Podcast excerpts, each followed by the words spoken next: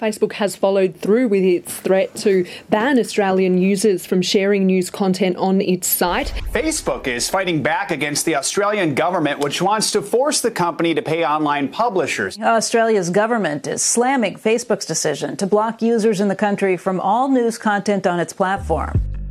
These headlines from February 2021 might sound eerily similar to what we heard in Canada this summer. Facebook is choosing to block Canadians' access to local news instead of paying their fair share. Meta, the company that owns Facebook, has blocked news in Canada. That's in response to legislation forcing big tech to pay for news that appears on their platforms. And that same thing happened in Australia back in 2021. There, it lasted only a week, but here, it's been more than a month. So today, we're talking about what happened in Australia and why that country was able to resolve the issue. James Meese is a senior lecturer at RMIT University in Melbourne, Australia, and he researches media law and policy. He's going to tell us what lessons Canada and the rest of the world can learn from what happened in Australia. I'm Menaka Raman Wilms, and this is The Decibel from the Globe and Mail.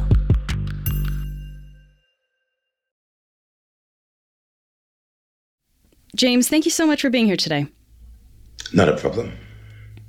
So, back in February 2021, uh, Australia went through something similar to what Canada is actually going through right now. This is Meta blocking news from its platforms. So, James, can you just tell me about the situation in Australia? Like, what content was Meta actually blocking? So, yeah, it was quite a strange moment in, in back in, in 2021. Australia woke up one day and Meta blocked news, or at least that's what they told us they did. Mm. What was interesting though is as those early hours of the morning kind of continued, um, we found that they weren't just blocking news. So Meta took quite a broad interpretation of what quote unquote news was. And a range of other relevant sites were blocked. So this was our National Weather Service, the Australian Bureau of Meteorology, some hmm. emergency services pages, healthcare pages, hospital pages, um, and even some government pages. So, um, a domestic violence shelter and, and COVID related information, as well as some smaller Indigenous and community media organisations.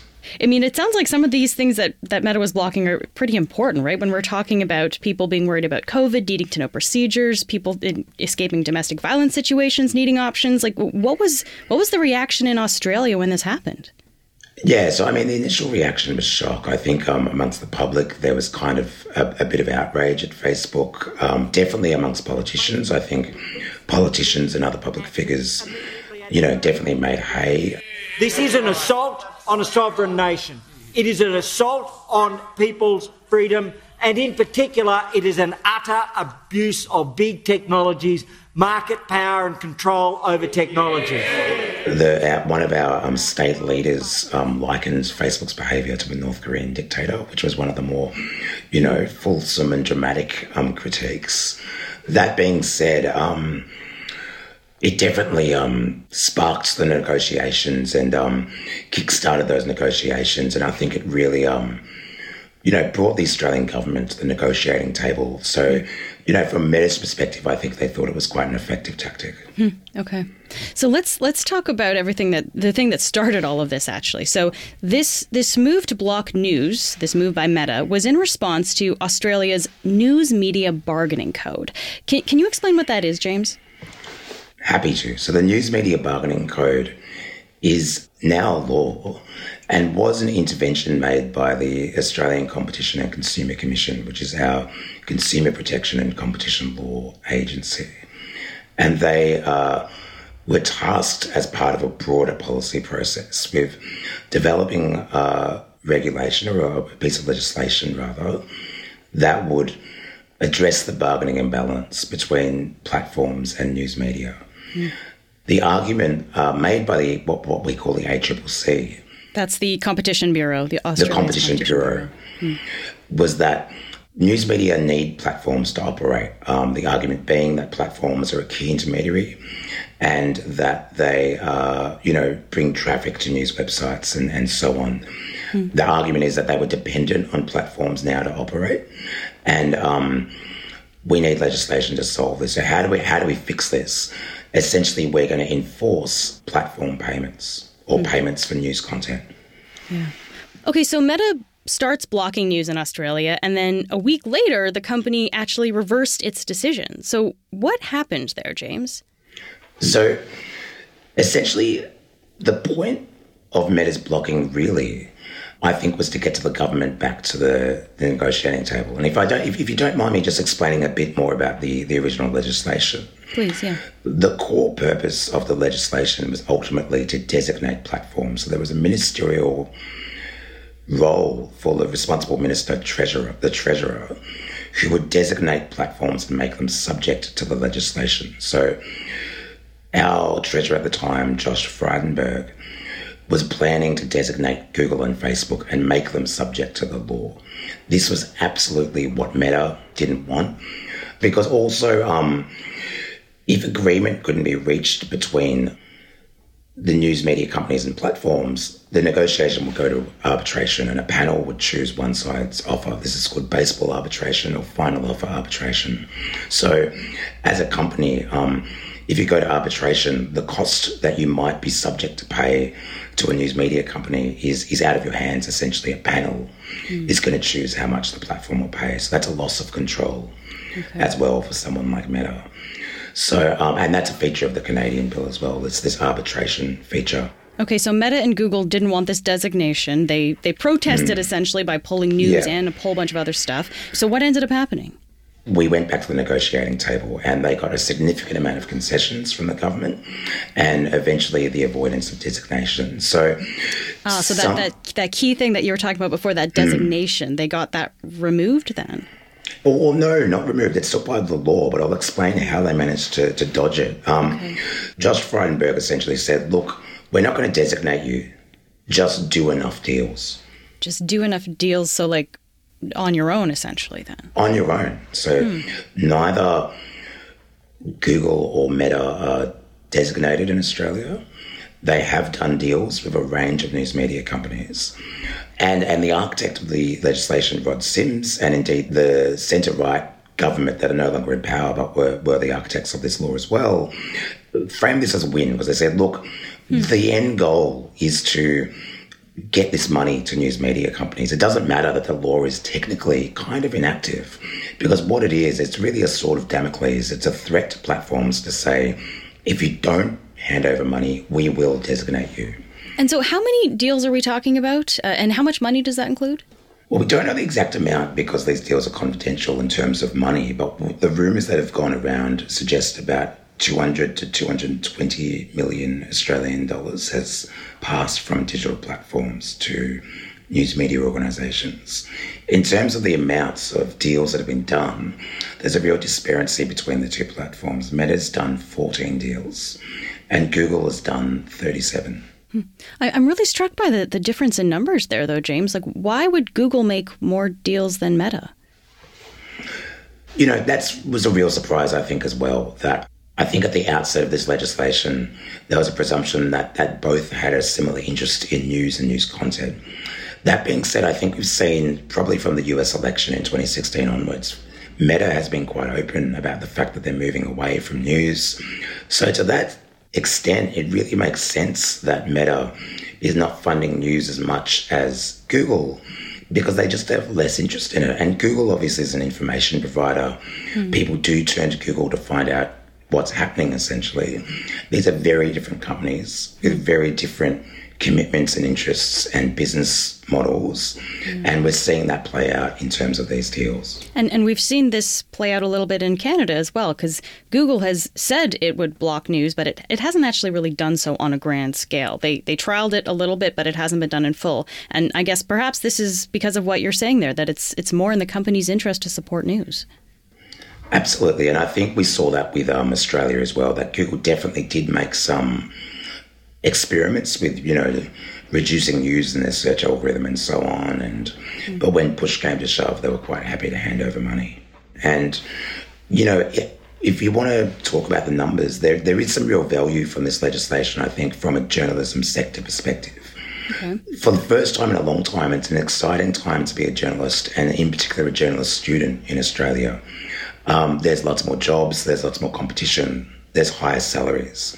You know, the Guardian's newsroom in Australia grew by 50%. Hmm. There's a lot of specific funding to areas of real need. Um, so I know that our public service media broadcaster, the Australian Broadcasting Corporation, has, has dedicated a lot of this money to regional and rural reporting. So if you're a journalist, you'd be feeling pretty good. That being said, um, and this is my own personal opinion, I think there's some really interesting discussions about the extent to which Google and Meta, particularly in the Australian case, are essentially now, now starting to act like market makers. For example, not every news organisation has gotten funding. We've gotten a really good coverage. We've gotten about 60 to 65% of the Australian news media sector covered by one or two deals. But for example, our um, other public service broadcaster, the Special Broadcasting Service, which is a multicultural broadcaster, has only been funded by Google, not by Meta. As um, our kind of culture newspaper called Broadsheet outlines, the platforms can determine who they deal with. So you've got Google and Meta really deciding the winners and losers of the Australian media industry. So, you know, that's even down to even if you get a deal, how much money do you get compared to someone else? Yeah. So it's a real kind of, and I don't mean this in a pejorative sense, but it's really a distortion of the market. I mean, this this really seems like it, it gives a lot of power to, to Meta and Google. Yeah, absolutely. I mean, I think one of the best examples of that is there's this presumption that these laws kind of rebalance the scales. But what we found in Australia is that often these are negotiations in name only, that in many cases, Google or Meta or their, their representatives will just walk into a newsroom and, and give over some money, a bag of money, and the newsroom's likely to take it. So there's not much back and forth between these companies in many cases that what we're really seeing here is news organizations getting a new revenue source, they're happy to take it. And Google and Meta are saying, here's, here's the money, and, and we'll go from there. So the reality is, we've kicked the can down the road. So we don't know what happens when these deals are done. And it may well be that Google and or Meta decide to walk away from these deals after these initial deals are concluded. Oh, when you when the deals are done, like the three year or the five year deals are, are finished, you're saying? Exactly, yeah. Mm-hmm. And I think what's really interesting is as Canada's seeing now, you don't take on these companies lightly. So there's been some discussion in Australia about whether the current government are they going to designate and obviously I think there's no political appetite to do so.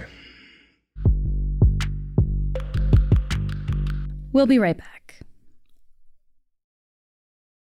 Let's bring it back to Canada for a few minutes here, James. Uh, here in Canada, Meta is currently blocking news content on their platforms for people in, the, in this country because of Canada's Online News Act. So, a lot of people may have heard of Bill C 18. This is what that is. Uh, it passed in June and it's similar to Australia's code, but not quite the same. Can you walk us through, like, what are the main differences between these two?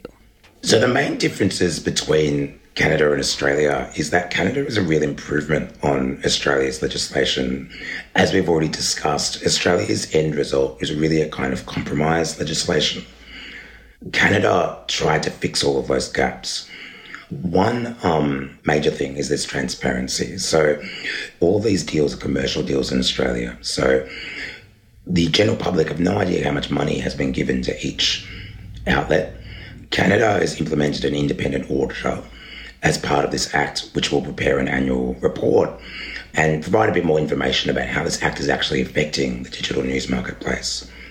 There's also, um, interestingly, a lot more objective criteria throughout the legislation that specifies a range of particular things that Google and, and Meta might do. So there's references to college radio, there's references to sustaining media diversity and the existence of you know, a free and independent press. Hmm. So there's actually stipulations for like small small presses too, right? Not just kind of the, the big media companies then. Absolutely. And, and you know, like like Meta and Google gave money to small presses in Australia, but I think their concern is not so much that they don't want to give money to smaller companies, but more that in Canada they have no option. They have to give money to a range of organisations, and they're not in the driver's seat anymore. Um, I note as well that the, the progress in Canada has meant that there are now detailed regulations about how much Google and Meta have to have to provide. So, and we should just be clear in Australia, this was proposed legislation. It wasn't law yet. But in Canada, it is actually law now as, as of June. Correct. Yeah. So, um, a lot of this negotiation happened at the, the final hour with Meta, but it meant that there was still some wiggle room in terms of how the final language of the uh, the act was constructed, but I think more particularly, it wasn't like Meta was in the room kind of crossing out T's and dotting I's, but rather rather they were able to negotiate on the interpretation of, of that act. And and once that came in came into law, there was an ability to kind of work out different ways of implementing the, the reform. Obviously, uh, and I think perhaps because of that history, Canada has taken a much stronger and firmer response to the digital platforms.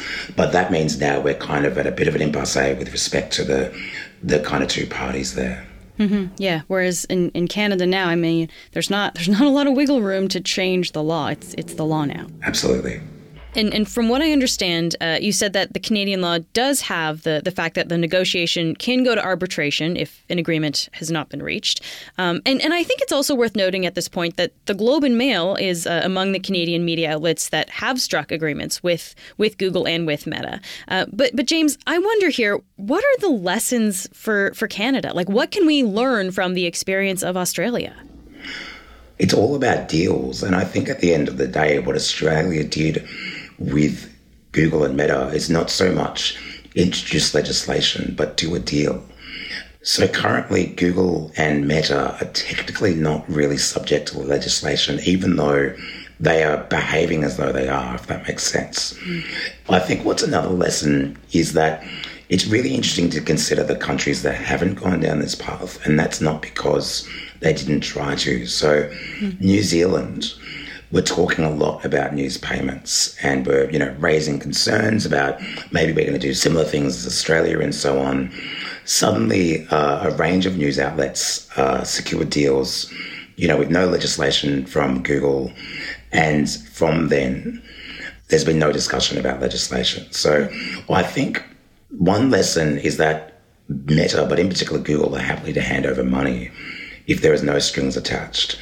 Um, the second lesson is that deal making is is kind of where you get the outcomes from from these kind of reforms. But the third lesson I think is perhaps counter to these two initial points by stating that we really haven't seen this play out. You know, Australia caved, and you know, watching from the sidelines, I'm kind of interested to see what happens if Canada holds the line because the, mm. the truth is we don't know what will happen if Canada decides to just keep going. And it sounds like, honestly, a lot of countries, uh, a lot of people around the world are watching what happens in Canada here, right? Because countries like the US, the UK were at some point considering similar legislation, even Brazil, South Africa. Uh, and so I guess I wonder is Canada acting as an example for other countries or, or something that countries are kind of waiting to see how this plays out here? Absolutely, and I think the same was true for Australia, that Canada was definitely watching closely and learned from Australia's mistakes. Now other countries are looking from Canada and saying, well, maybe did Canada learn too much? And have we made such a strong bill that, that these platforms are just going to walk away? We don't know yet. Hmm. I, I guess uh, just to, to end here, James, I, I wonder what this actually means for people in Canada. Uh, there was some recent data published in the in the Globe that showed that Meta's decision to block news links in Canada has had almost no impact on Canadians' usage of Facebook. And, and I guess given the, the pushback that we talked about at the beginning from the Australian public when this happened there, uh, w- what does this say about about how we value news? Well, I think there's kind of two answers to that question. There's a more social answer, which I think speaks to the post COVID moment, where we've seen results from the, the Reuters Institute of Journalism at Oxford University that we're seeing a growth in news avoidance amongst the general public, that people are no longer engaging with news as they might have done. But of course, there's a economic answer to that question as well, that in Australia, where we're still trying to work out what news costs essentially. And I think that's not just an Australian problem, that's a global problem. That we saw from these deals being done between platforms and news organizations that the numbers really were just whatever the numbers were. There was no real kind of sense that this is how we value a news story or what a particular amount of news production gives back to society at an economic or, or social level. So I think answering those questions is really critical because it's by understanding the value of news that we can better understand what it's worth to a society and it will help us protect and conserve news and journalism into the future. Hmm. James, this is all really interesting to hear. Thank you so much for speaking with me today. Not a problem. Thanks for having me. That's it for today. I'm Menaka Raman Wilms. Our producers are Madeline White, Cheryl Sutherland, and Rachel Levy McLaughlin. David Crosby edits the show. Adrian Chung is our senior producer, and Angela Pacienza is our executive editor. Thanks so much for listening, and I'll talk to you tomorrow.